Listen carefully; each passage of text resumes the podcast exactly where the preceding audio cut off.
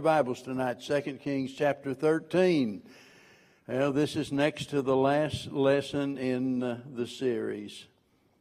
2 Kings chapter number 13. We're going to be looking at verses 14 down through verse 19. So let's take the time to read this section and then we'll back up and comment. 2 Kings chapter 13, beginning in verse 14.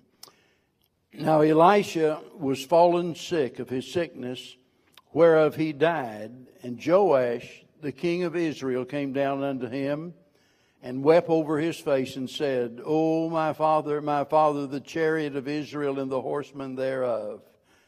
And Elisha said unto him, Take bow and arrows. And he took unto him bow and arrows.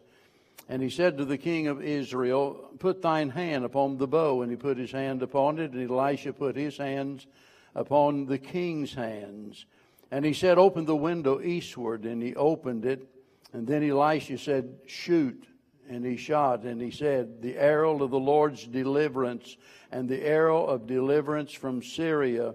For thou shalt smite the Syrians in Aphek till thou hast consumed them. And he said, Take the arrows. And he took them. And he said unto the king of Israel, Smite upon the ground. And he smote thrice and stayed. And the man of God was wroth with him and said, Thou shouldest have smitten five or six times, then hadst thou smitten Syria, till thou had consumed it. Whereas now thou shalt smite Syria but thrice.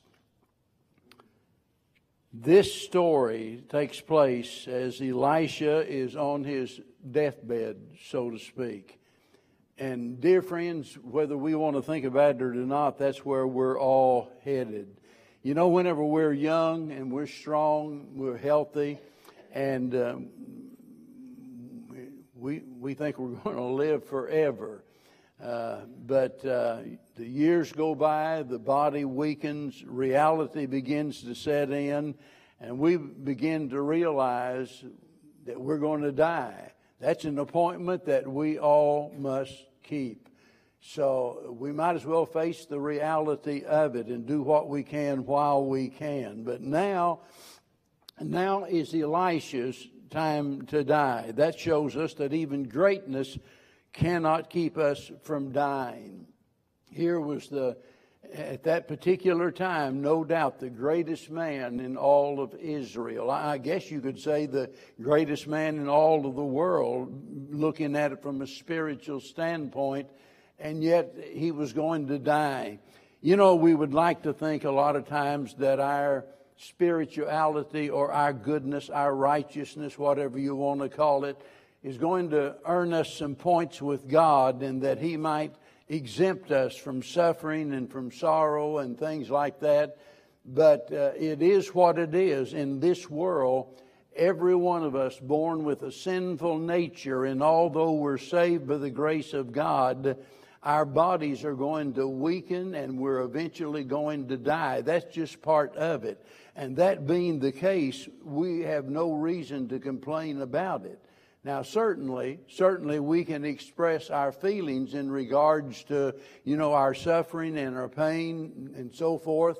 But to think that God would exempt us because of some, you know, something good about us is simply a pipe dream. And so uh, here is Elisha on his sick bed. And from this from this short story, I think there's some important lessons that we can learn. Notice how it begins with consternation. Uh, the, uh, the, the, there's confusion here, especially on the part of the king. I, think that Elisha perfectly understood what was going on, but notice verse 14 again.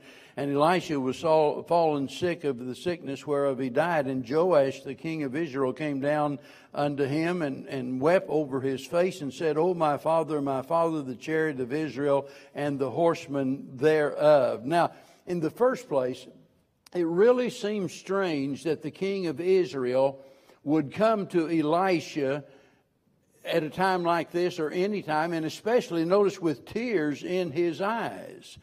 There's a lot of speculation among preachers as to what was going on here, trying to, you know, give an explanation for uh, what this was all about. Some have suggested that he truly cared about Elisha. Uh, well, I've got my doubts about that, just how much he cared about Elisha. Uh, secondly, there is the suggestion that he was worried uh, about himself, wondering what is going to happen to the nation after the prophet is gone. And, uh, so that, that might be legitimate because he knows that the people has been, been depending upon Elisha and his messages from God for the for their direction and now he's about to be taken and evidently even with those schools of young preachers there seems to be nobody that he has any confidence in that's going to step up and you know take up the slack and carry on the work and so in his mind, evidently everything kind of depends upon, uh, upon the presence of this prophet. And, in doing that, he misunderstands Elisha's uh, importance or the part that he played. If that was the case, Evidently, he looked upon him as the sole protector and the preserver of Israel. And I guess you could say he was trusting in the prophet of God instead of the God of the prophet. You see. And I, I think that's, that's what's going on. I, he's wringing his hands. What in the world are we going to do now? Well, certainly we know that in those days that the prophets and today that uh, preachers, uh, uh, there's a lot that depend upon them, but it's, it's, it's possible for us to put too much trust in them. So many times we, uh, we, you know, we, we think about, uh, uh, maybe some particular church and, and, the, and the pastor and the situation and what's going to happen, you know, if he dies or what's going to happen if he leaves and, and so forth. And the fact of the matter, God is God, where, you know, regardless of what the situation is. We sometimes think about our nation and think about, you know, and, and, and by the way, I don't need to tell you, our nation is, is in, in trouble. I mean, we've got some severe problems. But we have a God that's bigger than those problems. But we, you know, we have it in our mind that, you know, if, if, if we don't get a particular party or a particular person elected to office, you know, it's all over. Well, we discount God whenever we do that.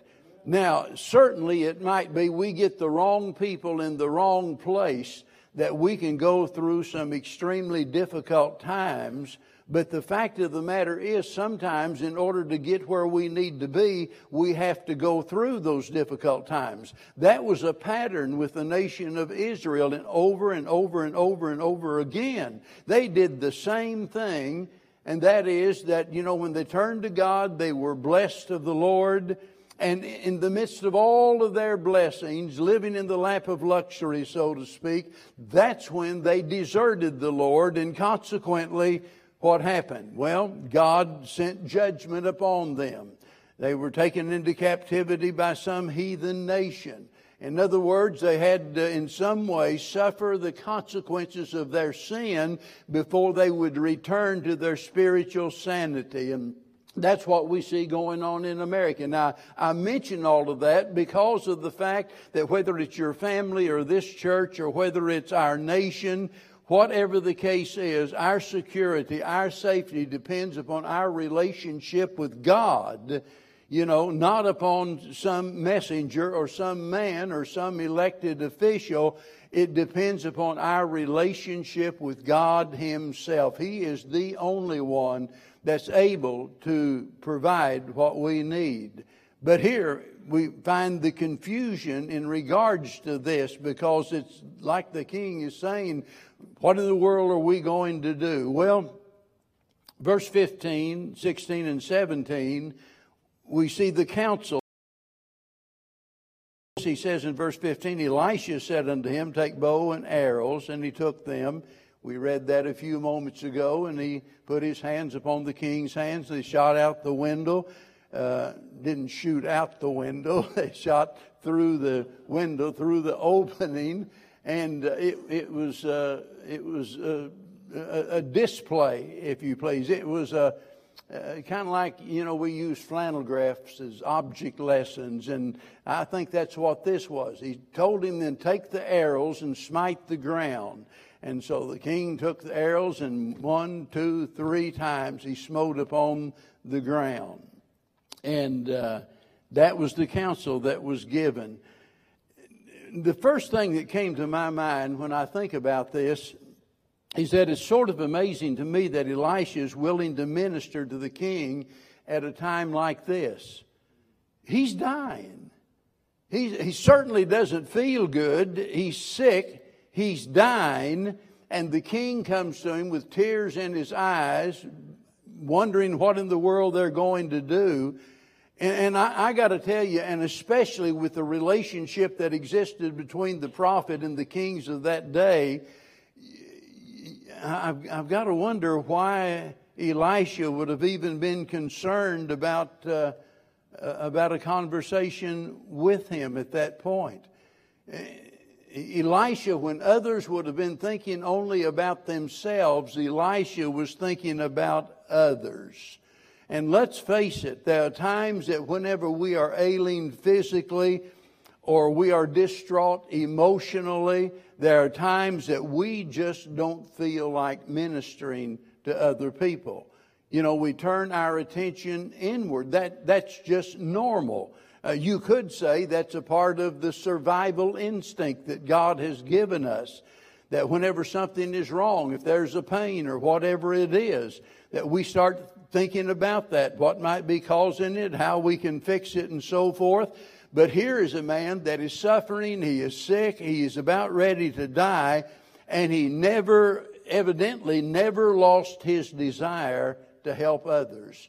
He's thinking not only about the king, he's thinking about the nation as a whole. And wouldn't it be wonderful if we can all come down to the end of our life, however that shall be?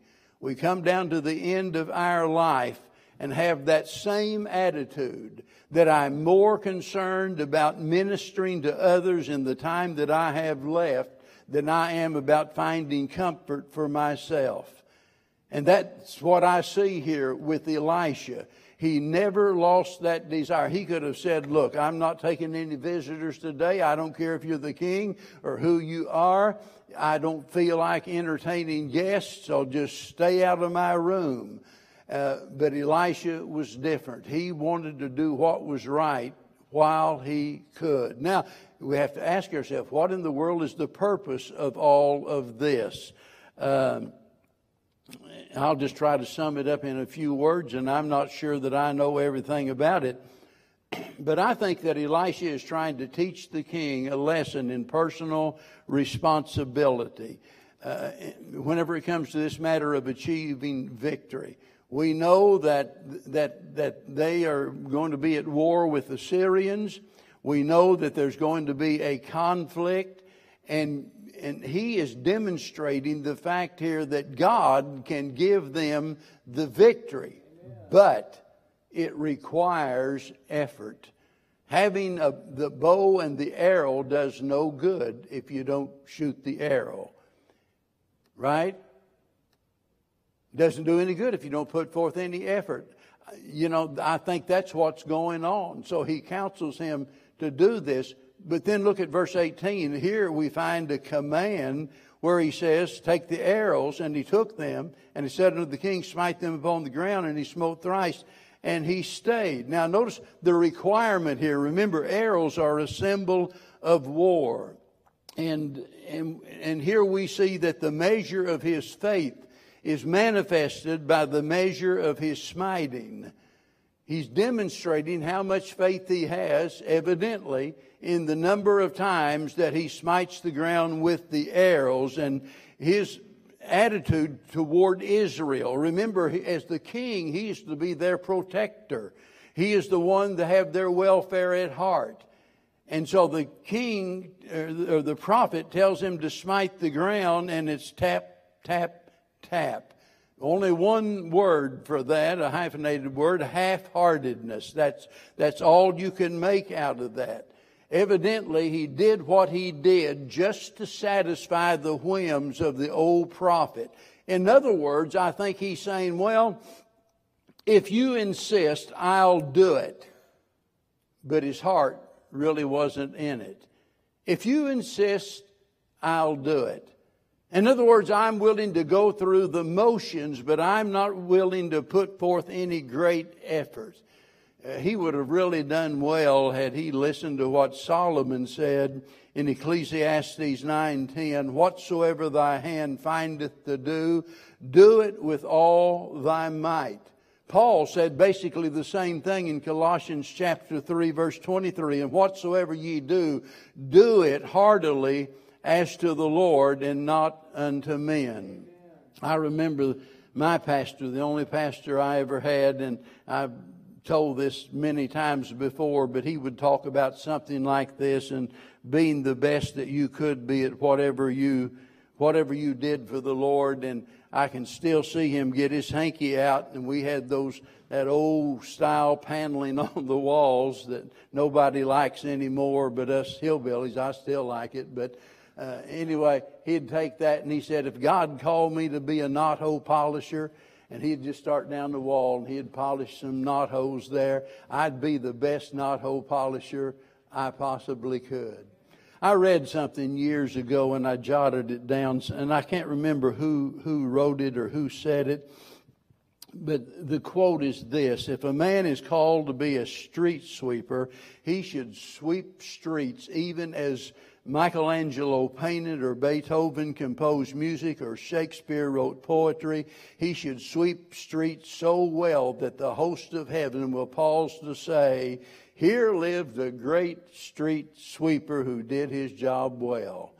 Boy, if we would all just have that attitude about whatever it is that we do you know, whether it's singing in the choir, whether it's working in the sound room, regardless of what it is, if we had that attitude that I'm doing this for the Lord, makes no difference if I get any praise from somebody else. That's not my purpose. I'm doing this for the glory of God, and I'm going to do the very best that I possibly can. That's the way that it, that it ought to be.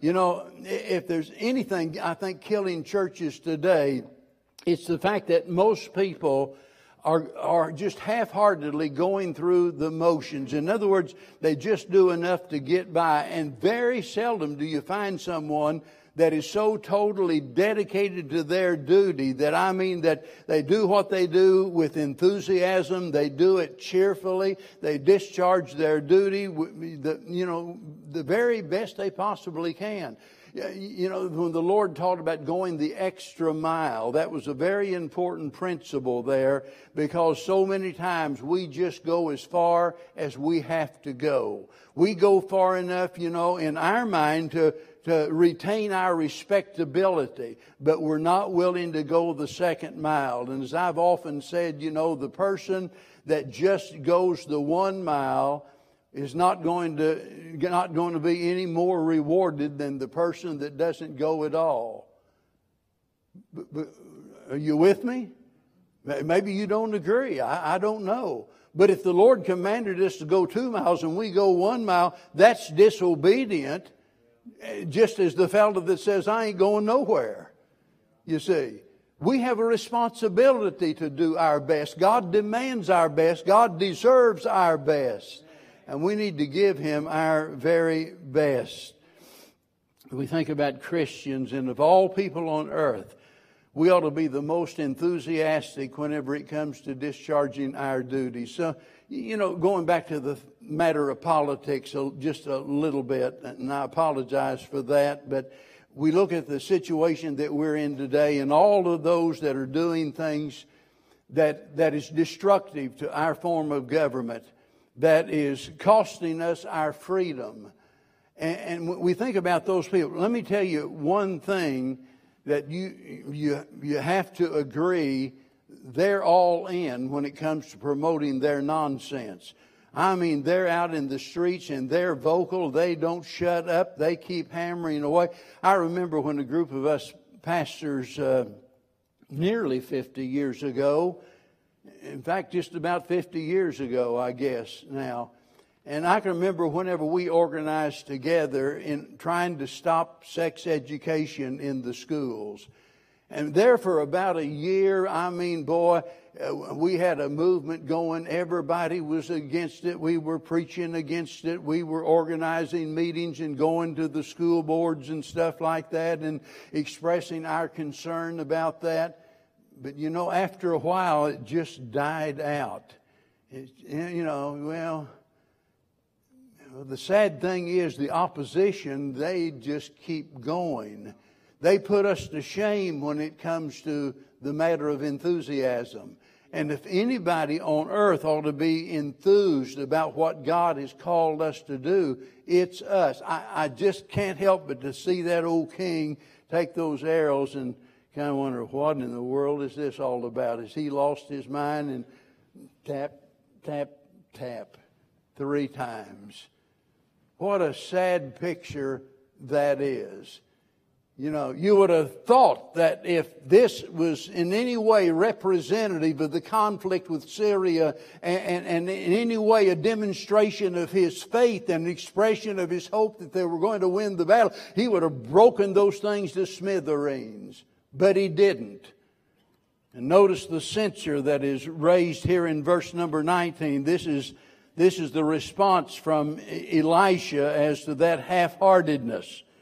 And the man of God was wroth. That means he was mad as an old wet hen.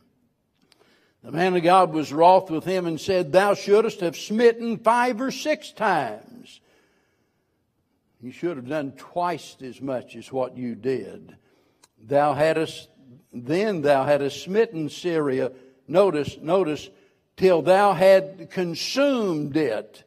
Whereas now thou shalt smite Syria, but thrice. Now, there's two, two things here at least. There's the rebuke that I'll talk about in just a minute. But first of all, there's the expression of regret on the part of Elisha.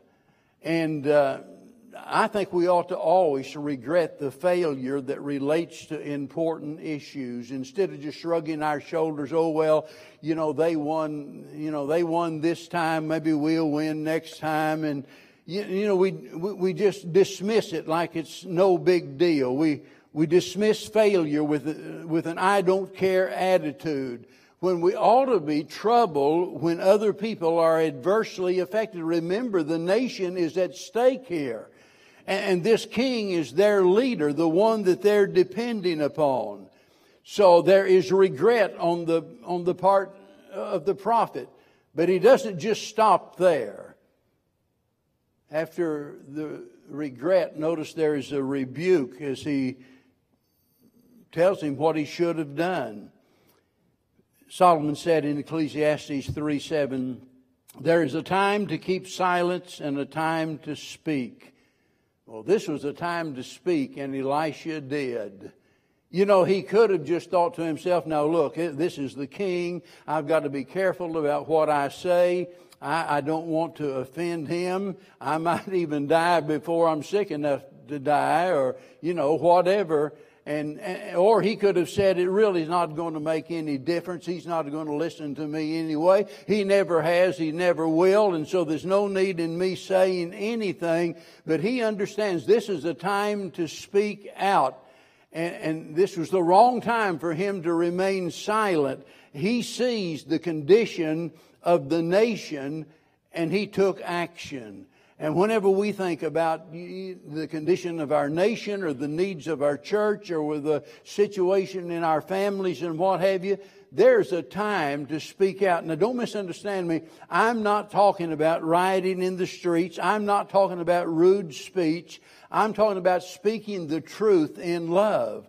We don't have to make a fool of ourselves like our opponents do, those that are promoting sinful things. We don't have to, you know, follow their, their example, but we can certainly speak the truth in love. We can raise our voice and let it be known, thus saith the Lord. And, and look, if, if we hope to, to come out on top in this battle, that's exactly what we've got to do. We just can't sit back and remain silent. I, I have a dear preacher friend, and uh, I shouldn't get off into this. But uh, he, he is so adamantly opposed to what we refer to as nationalism. Uh, now, on the other hand, I, I don't have any trouble at all singing, I'm proud to be an American. I really am. America is not what it used to be. It's not what it ought to be. And whenever I say I'm proud to be an American, I'm talking about being a part of the nation that was founded upon principles based upon the Bible. And not only that, but a nation that not only affords us the freedom to worship, but a nation that has been the most generous nation to the world above, head and shoulders above any other nation. And, and I see all of that as a sign of God's blessings. How can I not be proud of the country? Amen. How can I not be willing to stand up and fight for those things that are, that are opposed to our country? You know, some people listen to me and they think we had a family leave the church uh, four or five years ago and uh, and I know exactly what it was all about. They didn't agree with me about politics, and they thought I got too political on what have you. And somebody might assume, you know, boy, he he's sure into politics. No, I'm not into politics. I hate politics. I, as I told somebody this morning, we was talking about something. I hate politics. I hate religion. Those are the two two main things that I hate above everything else: politics and religion. But let, let me tell you, I'm, I, I, I don't hate politicians. There's a difference. I hate politics. I hate that which, which desires to pull down this nation and destroy what God has given us. I, I, hate that. And we have an obligation to speak out, to speak the truth. And if we expect our children and our grandchildren to enjoy the blessings that we've enjoyed, somebody's got to stand in the gap. Somebody's got to fight the battle. Somebody's got to have the courage to stand up and speak out. And so here is a man on his deathbed letting this king know, buddy, you've got the wrong attitude about this. You should have smitten the ground at least five or six times. Now, looking at this little short story, we come down to the conclusion, and, and, and, and as we do, the lesson that I think, at least one of the lessons that we learn, is that failure needs to be analyzed. And in this particular case, we have to ask ourselves, why was it that, that Joash failed? And it's not always easy trying to figure out what seems to be failure on a part of another person because we don't walk in their shoes. We don't know the facts. And we look at someone and we, and we see something that is a failure on their part and we rush to judgment as to what it was all about. But, but sometimes, sometimes things are not what they seem to be. And we've got to be really careful in sitting in judgment of other people and accusing them of being a failure when they not. Because listen, they might have failed, but failing doesn't make you a failure. We all fail in some way. But regardless of the cause or anything else, the fact of the matter is it boils down to him having a lack of faith. And, and it seems to me that he is afraid to just outright disobey the prophet you know, the prophet said, you know, smite the ground. And uh, so he doesn't just totally disobey him, but he's also afraid to face the challenge that lay before him. And maybe, may, just maybe he was thinking, you know, if we really try hard, I think we can, we can beat the enemy back, you know, maybe two or three times. So, tap, tap, tap. That was the measure of his faith, you know. But his actions revealed his lack of faith and it's unbelief that limits what God can do. Psalm 78 makes that clear. They limited the Holy One of Israel. Jesus said, according to your faith be it unto you. And his lack of faith led to foolishness here because when he should have kept it up, he just he just stopped. Notice that Elisha did not tell him, I want you to smite the ground six times. He didn't give him a number. He didn't say, I want you to do it ten times. He just said, Take the arrow, smite the ground. Because as you smite the ground, you know, that's picturing you smiting the Syrians. And he went tap, tap, tap. You see, nobody tells him how many times to do it, and it's kind of the same way with us. It's left up to us. God doesn't God doesn't ring your alarm clock at a certain time on Sunday morning saying, Get out of bed. God doesn't send an angel to take you by the arm and lead you to church. He leaves that up to you, believe it or not. That's a decision that He wants you to make. And it's only as we do our very best that we can expect God to do what we can't do. And here, everybody knew that, that there was an impending war. There was going to be a battle. There was going to be the strife and the conflict. Everybody knew that. And, and other people are affected by whatever we do or whatever we don't do. Remember, keep that in mind. The nation is at stake. And, and so, the, so the prophet told him, Look, you should have smote the ground at least five or six times. And I think it's significant that whenever he smote the ground three times, he felt, I'm fulfilling my obligation. I'm doing no more or no less than what, you know, was asked of me or expected of me. But notice, the prophet said you should have smote it five or six times. You should have done twice as much as what you did.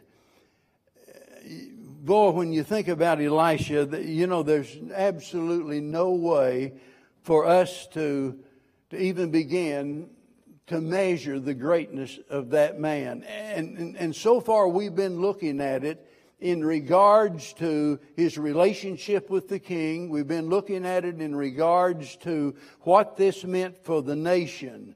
But there's one more thing that we've not even mentioned that is more important than all of it, and that is the fact that if we are concerned about the glory of God, we should be, like we should be, we'll do our best to honor His name. Remember, if Israel suffers defeat, God is dishonored.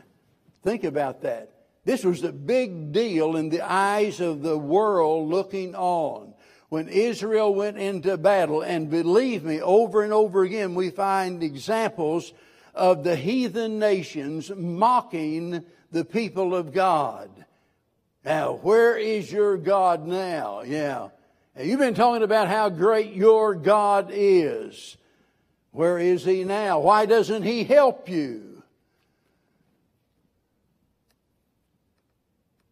So you see, folks, it's not all about you. It's not all about me.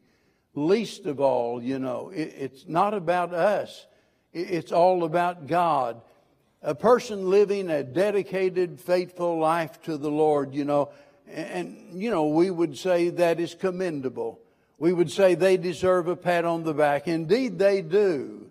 But their reward is in heaven.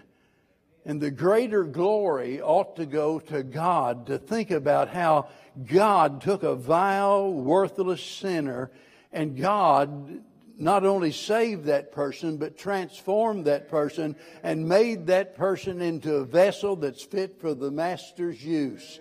And you see, that's what it's all about. That's why Paul said, God forbid that I should glory save in the cross of the Lord Jesus Christ.